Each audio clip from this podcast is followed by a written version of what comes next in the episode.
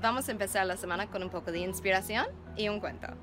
Esta semana mi marido se fue a la farmacia a pedir unas cosas que necesitábamos. Este, aquí en Israel es muy común que las farmacéuticas, las enfermeras, los doctores son árabes. Entonces le tocó a una farmacéutica árabe. Acabó con su cuenta y al final la farmacéutica le quedó viendo y le preguntó, oiga, una pregunta, ¿tienes amigos? Y él, ¿sí? Y ella, no, no, no, no, quiero decir amigos solteros. Y él le quedó viendo y dijo, ¿sí? Ella dijo, pues es que obviamente no por mí.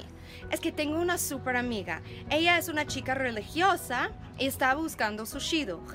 Este es una chica que tiene como 27 años, estudia acá en la midrasha, este es super tsnua y estamos buscando un bajur así bien, alguien que estudia Torah, que tiene Yirei Shamayim empezó a Reddit shidduch, o sea, a buscarle a shidduch para su amigo. Entonces mi marido como que dijo, pues lo voy a pensar.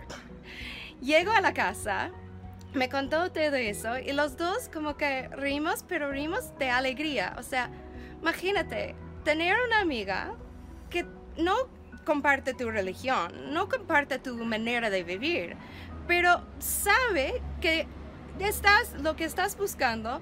Y ella permanente lo que dijo mi marido es que pregunta a todos los jardín que pasan por su por su farmacia si conocen a alguien para su amiga.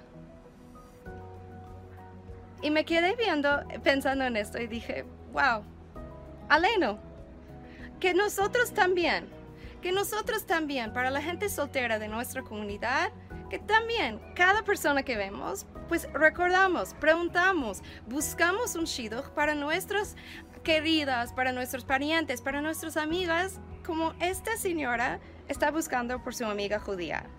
Entonces, les reto todo esta, todos ustedes esta semana. Piensa, ¿no conocen a alguien para su amiga? ¿No conocen a alguien para la amiga de la amiga? Piensen un poco, a lo mejor podemos hacer un shidduch. Les bendigo a todas. Que tengan una semana llena de inspiración, bendición y Shavuot.